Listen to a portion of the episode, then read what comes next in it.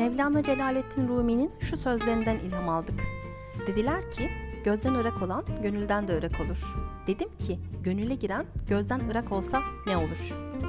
Orijinizm, kentin değerlerini benimsemiş ve kültürel mirasını gittiği tüm coğrafyalara taşıyan, İzmirlilerin bir araya gelerek güçlendiği bir paylaşım ağıdır. Mesafeden bağımsız, birlikte hareket etmenin gücüne inanan ve birbirini destekleyerek gelişen insanlar topluluğudur. Orijinizm tarafından düzenlenen İzmir'le Bağlan podcast serisine hoş geldiniz.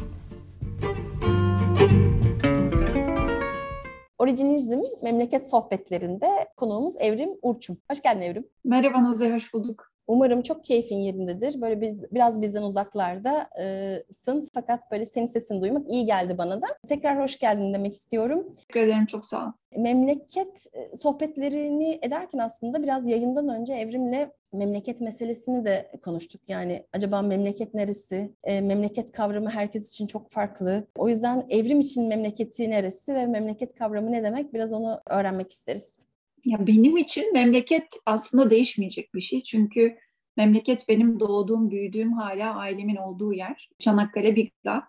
E, memleketim hep orası kalacak. Düşünüyorum e, evim neresi? Evim de aslında evimin olduğu yer. Yani ailemin olduğu yer, yatağımın, ayakkabılarımın olduğu yer benim evim ve orası da değişmiyor. Orası da bulunduğum yer şu anda. E, ama insanın ait olduğu yer galiba bunlardan farklı olabiliyor. Ben birazcık onu yaşıyorum ve aslında bu çok da kolay bir duygu değil. Daha önce de yaşadığım bir duygu. İnsanın ait olduğu yer, içine hissettiği yer ve orası da işte e, sevdiklerinizin olduğu, kendinizi özgür, iyi, samimi bir ortamın içinde hissettiğiniz yer aslında. Orası benim için İzmir. İzmir oldu ve İzmir olarak da kaldı. Hala bugün öyle. Ben uzaktayım ama işte ailemin bir kısmı İzmir'de yaşıyor, kardeşim orada. Çok güzel. Biz böyle biraz aslında sohbetin sonunda soruyordum ama bu sefer nedense böyle bir başına çekme ihtiyacı duydum. Biraz böyle memleket acaba dönmeyi düşündüğün yerde olabilir mi diye. İzmir'e dönmeyi düşünüyor musun diye aslında ben sana son sorumu başlangıçta bir sormak istiyorum. Sence bir bağlantı var mı? Yani memleket ve ait hissettiğin yerle dönmek istediğin yer arasında. E, bence kesinlikle var. Kesinlikle var. Çünkü uzun vadeli planlar yapmaktan hoşlanmam ama günün birinde dönmek istediğim yer İzmir. Orada sonunda mutlu olacağıma inanıyorum. Sevdiğim insanlarla orada hayatımı geçireyim istiyorum. Hatta e, geçen hafta çok samimi bir arkadaşımla sohbet ettik. Yani bir yere kök salmak bazı insanlar için önemli galiba ve ben olduğum yerde çok da kök saldığımı ya da kök salacağımı hissetmiyorum aslında bunu yapmak için dönmek istediğim yer muhtemelen İzmir. Bugün öyle en azından. Peki e, şu anda nerede yaşıyorsun? Şu anda İsviçre'deyim. 2019 Mayıs'ta taşındık. Hala yeni aslına bakarsam belki de fikirlerim bir süre sonra değişir ama e, şu anda böyle. Şu anda hala e, işte aile, İzmir'dekiler ne yapıyor, hava orada nasıl, işte acaba oraya dönünce nasıl olur? Hala planlarımız, işte düşüncelerimiz İzmir'e ilgili. Peki nelerle uğraşıyorsun? İzmir'de çalışıyorum. Ee, aslında Türkiye'de de çalıştığım bir e, firmanın, e, İsviçreli bir firmanın merkez ofisine geldim başka bir pozisyon sebebiyle. Seviyorum işimi, sevdiğim bir konuyla uğraşıyorum. Yani her zamanki gibi aslında Türkiye'de de olduğu gibi burada da oldukça yoğun koşturma bir hayatım var.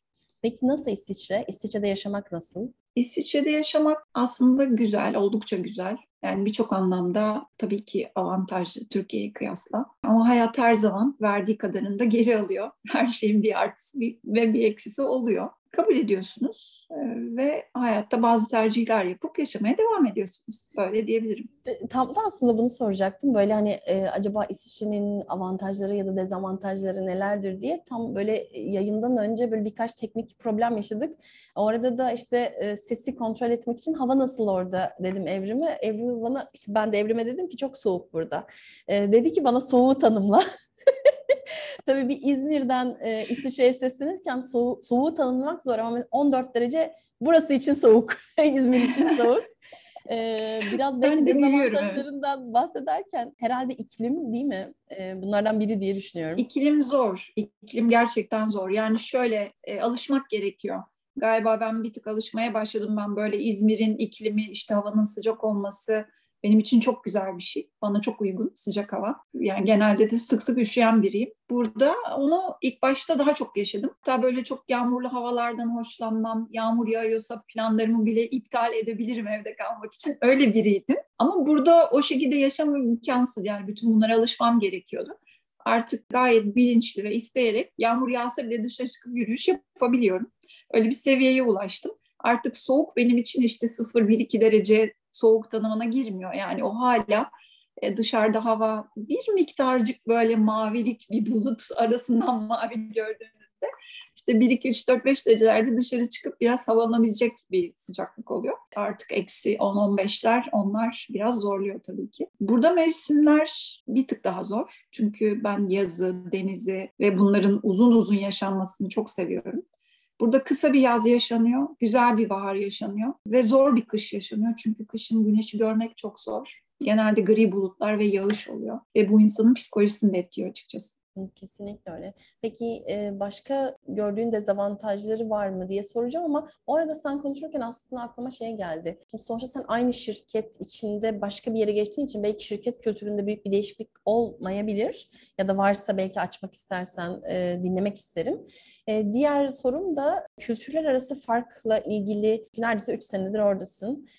Senin yorumların nasıl? Yani İzmir'i değerlendirirsen, İzmir'deki yaşam, ve İsviçre'deki yaşam arasında ve biliyorum bir çocuğun da var.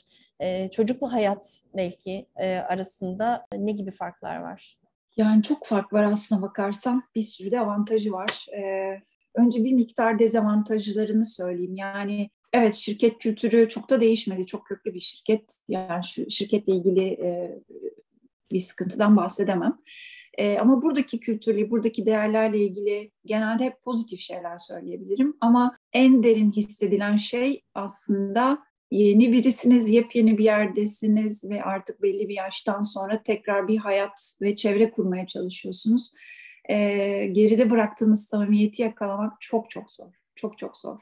Yani bu üç yıl e, sonra tabii bir şeyler yerine oturuyor, yerleşiyor ama genel olarak burada hissettiğiniz şey e, Türkiye'de kurduğunuz samimiyete ulaşamamak. Burada buradaki yerel biriyle o noktaya ulaşmak oldukça zor onu söyleyebilirim. Bir, çok samimi arkadaşlarım var. Mesela çok çok yakın bir arkadaşım var ama o da Türkiye'den yeni gelmiş bir arkadaş.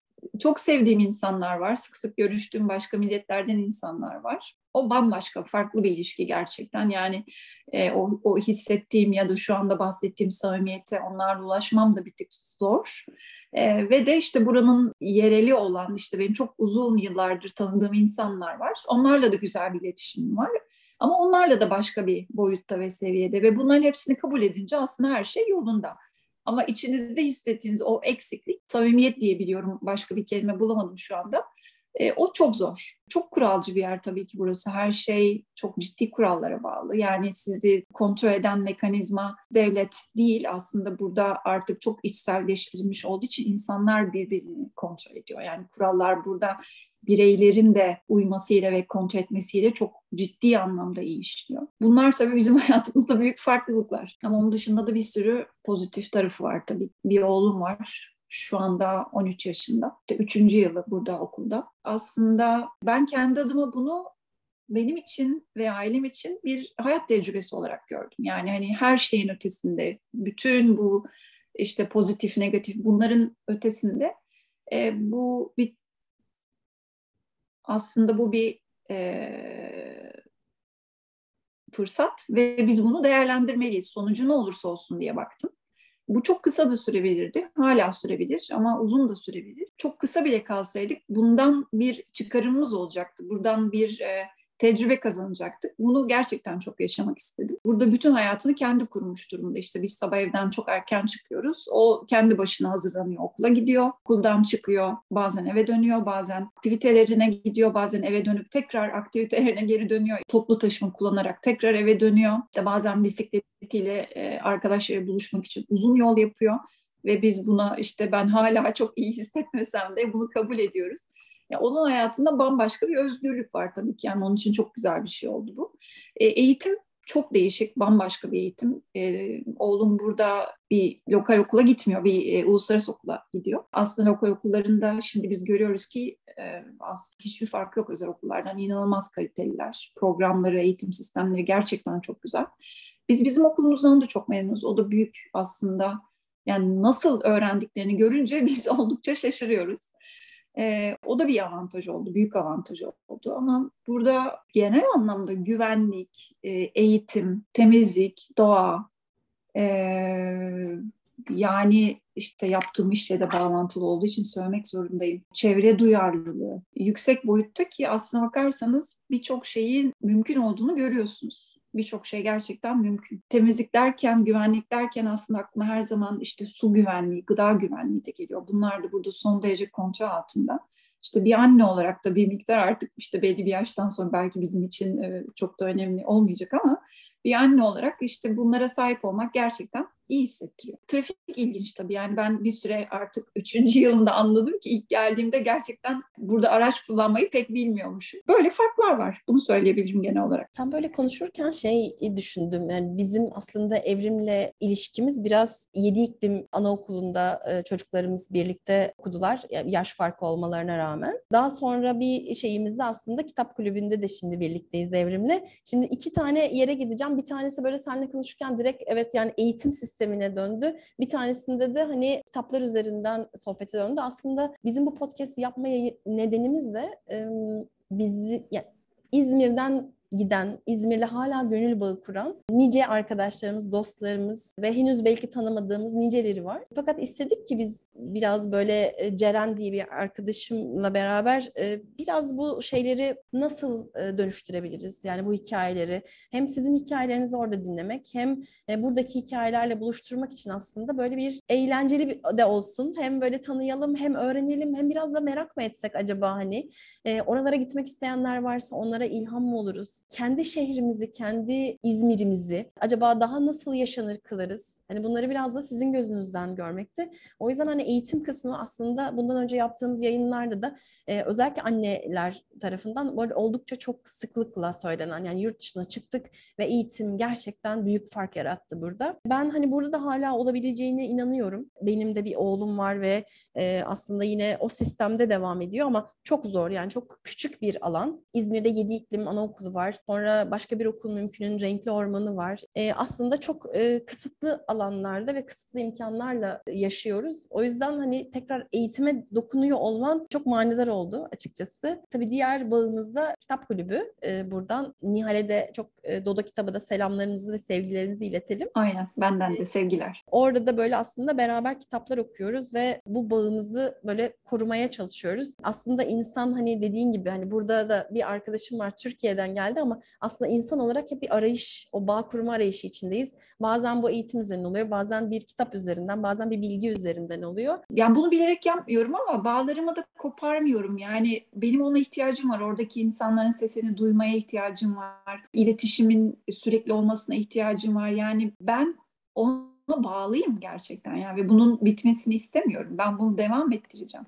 İşte bu kitap kulübü vesile oldu. Nihal'i tanımış oldum, hepinizi tanımış oldum. Herhangi bir şekilde aramın bir miktar bile açılmasını istemem gerçekten kurduğum dostluklarla, bugüne getirdiğim insanlarla. O yüzden de bunun için aslında uğraşmıyorum ama sanırım bunu e, belki de bilinçaltı olarak çok ciddi tutuyorum hala. Bu bende. Çok sık iletişim halindeyim oradaki herkesle. Evet. Teknolojide ne kadar kıymetli bir şey Çok bu yardımcı noktada. oluyor. Gerçekten öyle. Hem bu Evet. yanı yapmamızı sağlıyor hem aslında farklı Evet. mecralarda yine ilişkimizin kopmamasını sağlıyor. Ben de bir dönem yurt dışında yaşadım fakat ben benim yaşadığım dönemler daha internetin ve e, telefonların bile daha zayıf olduğu dönemlerdi. Yaşım çok ortaya çıkacak diye söylemiyorum ama şimdi sanki bir miktar daha konforlu gibi geliyor bana en azından Sanki haklısın. ilişki ağı e, açısından. Çünkü ben hatırlıyorum böyle bir kart alırdım e, ve haftada bir gün sadece böyle iki dakika falan konuşabilirdim annemle ve babamla. Tahmin E, ediyorum. çünkü mesela, çok evet. inanılmazdı yani öyle iletişim, internet, telefon Evet. böyle şeyler yoktu. Aynen. E, o yüzden de kıymetli. Peki pandemi sürecinde tam aslında sen orada oldun E, ve İzmir'e tahminen çok da sıklıkla gelemedin. Tabii o bizim için büyük dezavantaj oldu. Çünkü e, biz özellikle ilk yıllarda bu alışma sürecinde İzmir'e bol bol geliriz.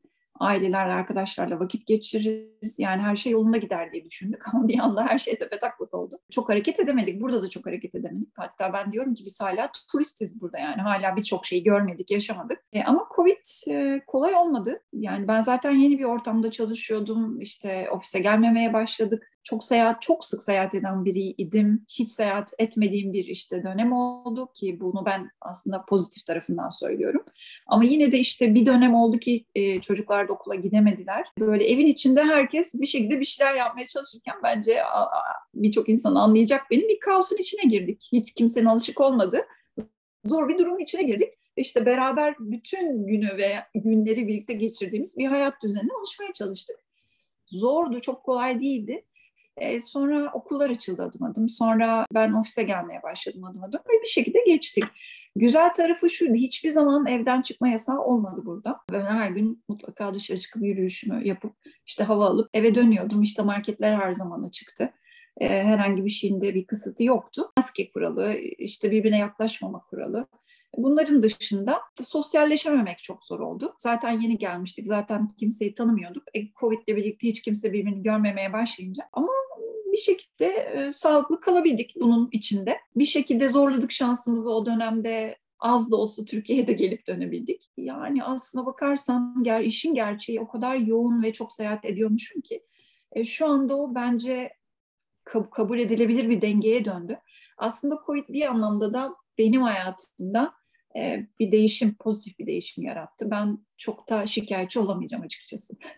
Biraz şey de olmadı mı? Böyle, hep böyle sınırlardan bahsederken ve daha ülke sınırları gibi düşünürken aslında bütün hayatımızın sınırlarını Covid'in sınırlarına evet. göre yaşadık. Yani Aynen. onun istediği mesafede, onun öngördüğü mesafede yaşadık ve birçoğumuz için de aslında ev kavramı çok değişti.